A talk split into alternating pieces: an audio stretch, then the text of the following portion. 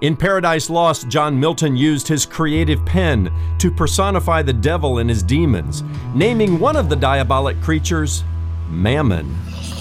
In the book, Mammon is called the least erected of the fallen angels. He walks hunched over with his eyes cast downward as he looks to the ground for lost treasures.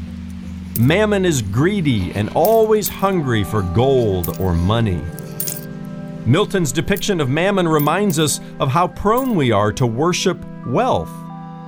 No wonder Jesus said, No one can serve two masters, for either he will hate the one and love the other, or else he will be loyal to the one and despise the other.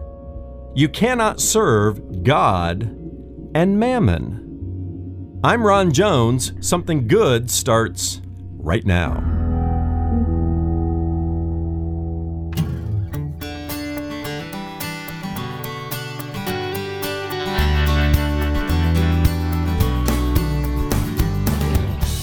Whoever loves money never has enough. Whoever loves wealth is never satisfied with their income. Hello and welcome to Something Good with Dr. Ron Jones, lead pastor at Atlantic Shores Baptist Church in Virginia Beach, Virginia. My name is Brian Davis. I'm so glad you've joined us. Those words of wisdom came from Solomon in Ecclesiastes chapter 5 verse 10. Today, Ron explains how the love of money can wreak havoc in our relationship with God. It's the final installment of his teaching series, His Money, Your Faith. And it comes your way next. Online, remember you'll find us at somethinggoodradio.org where you can listen to the broadcast on demand on your schedule. That's somethinggoodradio.org. Now here's Ron with part two of his message, Your Eternal Portfolio. Jesus goes on to say in verse 22 the eye is the lamp of the body. So if your eye is healthy, your whole body will be full of light. But if your eye is bad, your whole body will be full of darkness. If then the light is in you, how great is the darkness? Now, what does that have to do with the price of tea in China or up the road here? I mean, I've read that for years and I thought, this just seems out of place. He's talking about money in this context, and then he shifts to light and darkness and you know, the eye and all of that. What, what, what's he talking about here? And I did some further study years ago and discovered he's drawing upon some rabbinical teaching in the first century, where the rabbis used to say that a, a bad eye person was a stingy person, and a good eye person was a generous person. And when you read that understanding into these verses, I, I come up with this summary of what Jesus is saying, and that is that stingy or bad eye people lack vision and they have a scarcity mentality. They're the people that are always saying, We haven't got enough money around here to do that. How are we going to pay for that? And then there are generous, good eye people who are full of vision and have an abundance mentality. Why do they have an abundance mentality? Because they came to the first message in this series where we talked about how God owns everything. The earth is the Lord's and the fullness thereof. He, owns every, He doesn't have a resource problem. Not at all. God always has enough resource to fund whatever vision He's given to us. And this applies to your personal life as well. As you step out in faith financially, when we put Him first in our finances, we are delegating the responsibility to make it all work in His hands. When He's last in our budget, guess who assumes the responsibility? Us. And then He looks at us at some point and says, How's that working for you?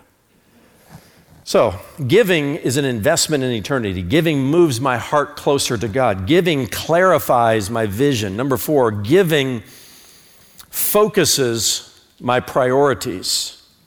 Look at verse 24. Jesus says, No one can serve two masters. For either he will hate the one and love the other, or he will be devoted to the one and despise the other. You cannot serve God and money. Are, are you a, a go getter, a type A person? Uh, the kind of person who doesn't like to hear the word cannot? I'm that kind of person. I mean, if I could change my ethnicity and my nation of origin, I'd be a Mexican, not a Mexicant. That's just the way I'd be, all right? Come on, that was really good. Come on, give me a. That was good. A Mexican, not a Mexicant. I'm an American, not an Americant, right?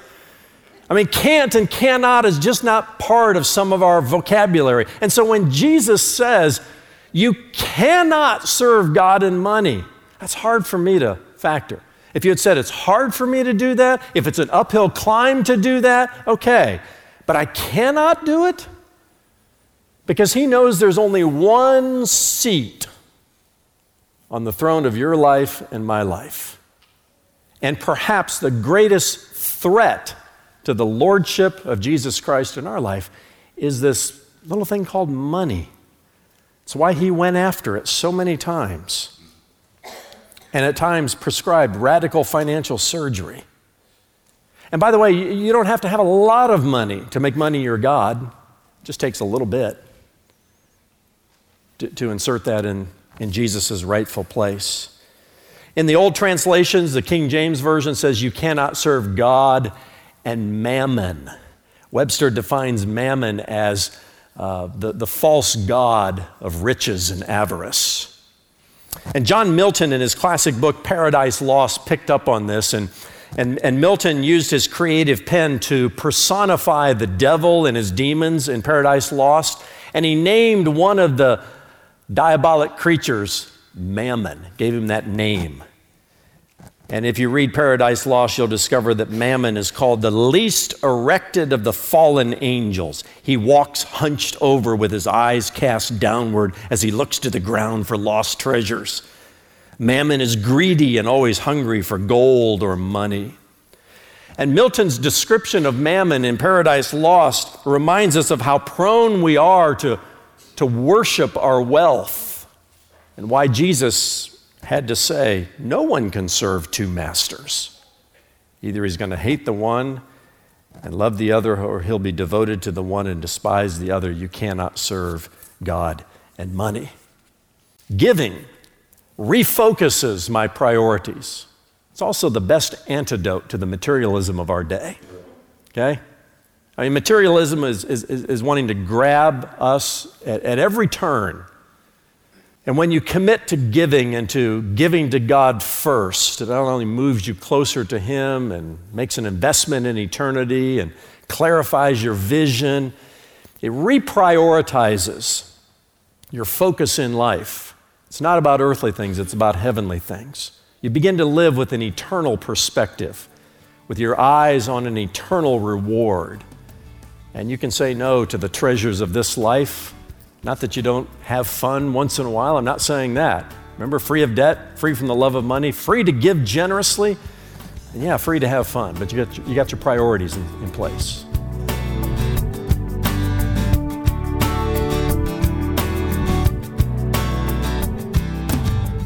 Dr. Ron Jones will be right back with the second half of today's message Your Eternal Portfolio. Stop by somethinggoodradio.org anytime to find out more about the ministry or to ask our ministry team to pray for you or order selected resources from our online store. Some of life's greatest adventures take place on a road trip. Nothing is more enjoyable than traveling the open highway with the windows rolled down and the music turned up. Each town, each exit, an experience all its own. Hello, friend. I'm Ron Jones of Something Good Radio, and today I'm inviting you to take a road trip with me. You see, I'm convinced that reading the Bible is the greatest literary adventure you can ever take. But with 66 books, two testaments, and more than 600,000 words, it can be a daunting journey to attempt. That's why I wrote my two volume book, The Ultimate Road Trip Through the Bible, where I give you a bird's eye view of God's Word so you can clearly see how it all fits together. All 66 books of the Bible from Genesis to Revelation. So pack your bags and join me on the ultimate road trip through the Bible. You'll be glad you did. Here's Brian with details. The Ultimate Road Trip Through the Bible, Volume 1 and 2, can be yours today by request for your gift of $50 or more to support the ministry of Something Good. When you order the print versions, you'll also get instant access to the Route 66 digital library, a $275 value. The online library includes electronic versions of the book, plus video sermons, audio messages, and downloadable sermon notes on all 66 books of the Bible. Visit somethinggoodradio.org to request the two volume set and to gain immediate access to the Route 66 digital library. That's somethinggoodradio.org. Pastor Ron, not only did you break this project up into two volumes, but you created what you call eight different road trips five in the Old Testament and three in the New. Help our listeners understand the motivation behind that literary structure. You know, Brian, categorizing the various books of the Bible into eight separate groups is nothing new. Uh, they include the books of the law, the Old Testament historical books, uh, the wisdom books, the major prophets, the minor prophets. Then we're into the Gospels and the early church, the Pauline epistles, and we finish up with the general epistles and Revelation. But when I first decided to compare the reading of God's Word to a travel adventure, well, it took me almost no time to come up with the phrase road trip to identify these eight sections of Scripture. Uh, what I believe the reader will begin to see a little more clearly is that the books of the law, for example, point to the person and work of Jesus Christ as much as the Gospels do. Now, that's because the Bible is one story with one main character. His name is Jesus, and he is the Christ. Uh, my hope is that by experiencing the 66 books of the Bible as eight separate road trips, uh, this overarching theme will be easier to recognize and understand. Such a great idea, Pastor Ron. We're so glad you decided to share this important book with us. You can get your copy today by going to somethinggoodradio.org. Both volumes of this great resource are yours for a gift of $50 or more to support the ministry of Something Good. Give online at somethinggoodradio.org or over the phone by calling our offices at 757 276 1099 or mail your gift to P.O. Box 6245, Virginia Beach, Virginia 23456. Now let's rejoin Ron for the rest of today's message Your Eternal Portfolio. Here's a sixth principle giving activates God's economic plan. How many of you want God's blessing on your finances? I certainly do. Well, Jesus said this in Luke chapter 6 and verse 38. We'll move from Matthew to Luke chapter 6 and verse 38. These are the words of Jesus. He says, Give, and it will be given to you. Good measure, pressed down, shaken together, running over, will be put into your lap. For with the measure you use it, it will be measured back to you. These are pretty profound words if you just take them at face value. Jesus says, Give, and it will be given back to you. Good measure, pressed down, shaken together, and running over. Now, you're probably wondering why I have a box of Cheerios here. It's because about halfway through the message at the 11 o'clock service, I get hungry and I was going to have a bowl of cereal. But besides that, I, I, love breakfast cereal. Cheerios is a good one to, to buy because it's heart healthy, right? And gluten free, all those kinds of things there. But here's what I've noticed about you know, dry cereal like this at any of your grocery stores or whatever the brand is you might like. You, you buy a big box like this. I don't know how many ounces this is. Uh, 18 ounce box. It's the biggest one Cheerios makes. And when you open it up, it's filled up to about here, isn't it? I'm like, what's, what's with that? I mean, what happened? Why do they need such a big box for, for this amount? And somewhere in the manufacturing and in the shipping, you know, the contents settle, do they not? And you end up opening up a box that's, you know, three quarters of the way full. But that's not the way God manufactures things in our life. He says, Give, and it shall be given unto you. Good measure, pressed down, shaken together, and running over so that it pours into your lap.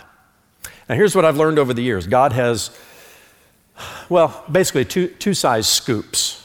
He has a large scoop, and he has a small scoop.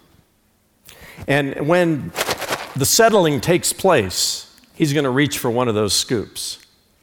And it all depends on how much we've given. Again, Jesus says, Give, and it shall be given to you good measure, pressed down, shaken together so it settles. Now I'm going to reach for my scoop.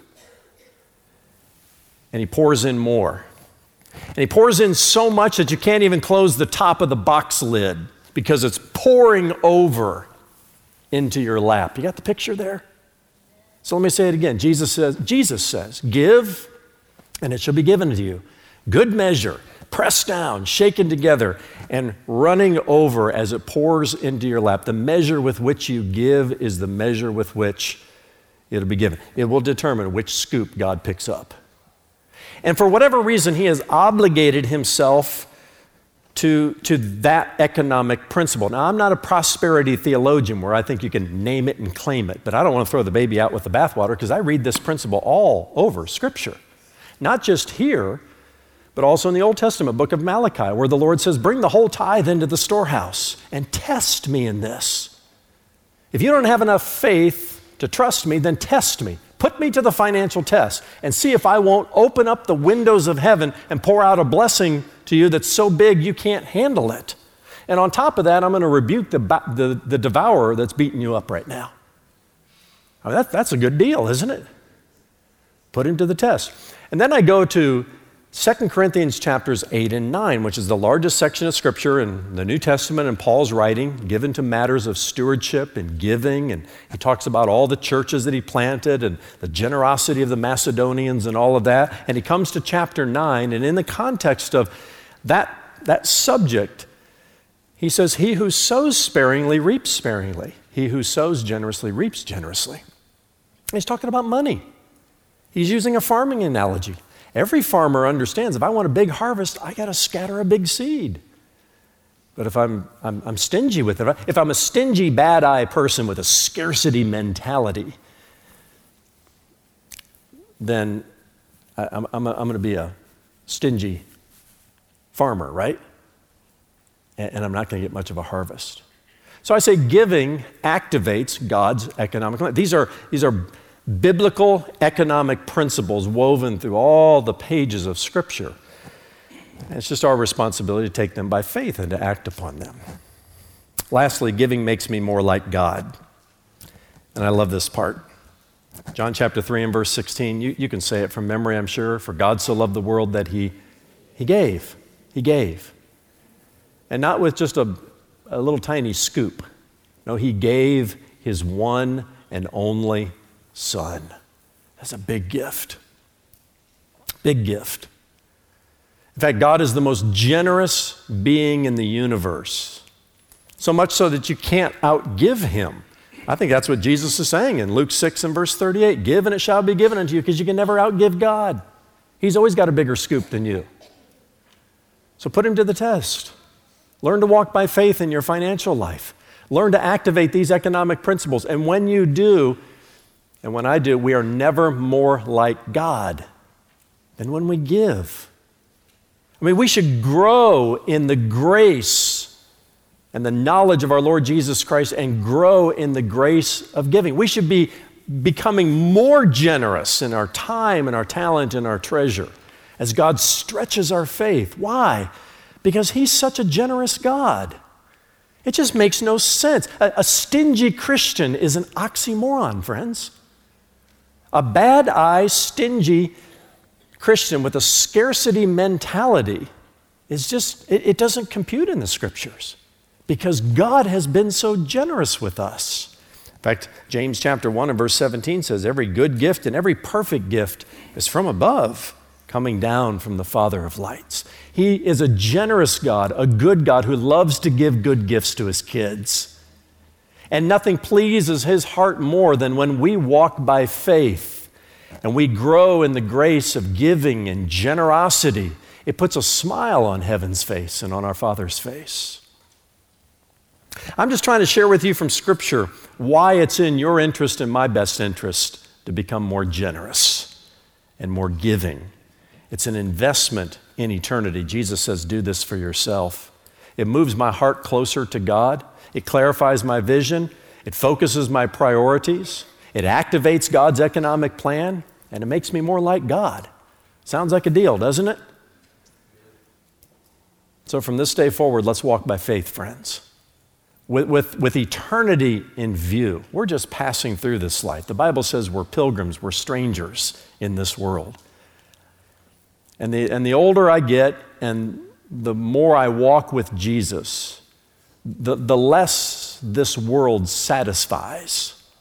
And if you've come to that place where you just, you're just completely unsatisfied by any pursuit you've had in this world, well, maybe that's just a little bit of eternity that God has put in your heart because you, you were made for so much more and created for a paradise that we don't live in right now. So, this world will never completely satisfy. It doesn't mean you don't have an earthly portfolio and you don't take care of your time here on this earth, but not at the expense of that eternal portfolio. Make sure you're laying up for yourself treasures in heaven and growing in the grace of giving for all the reasons that we just talked about from Jesus' teaching.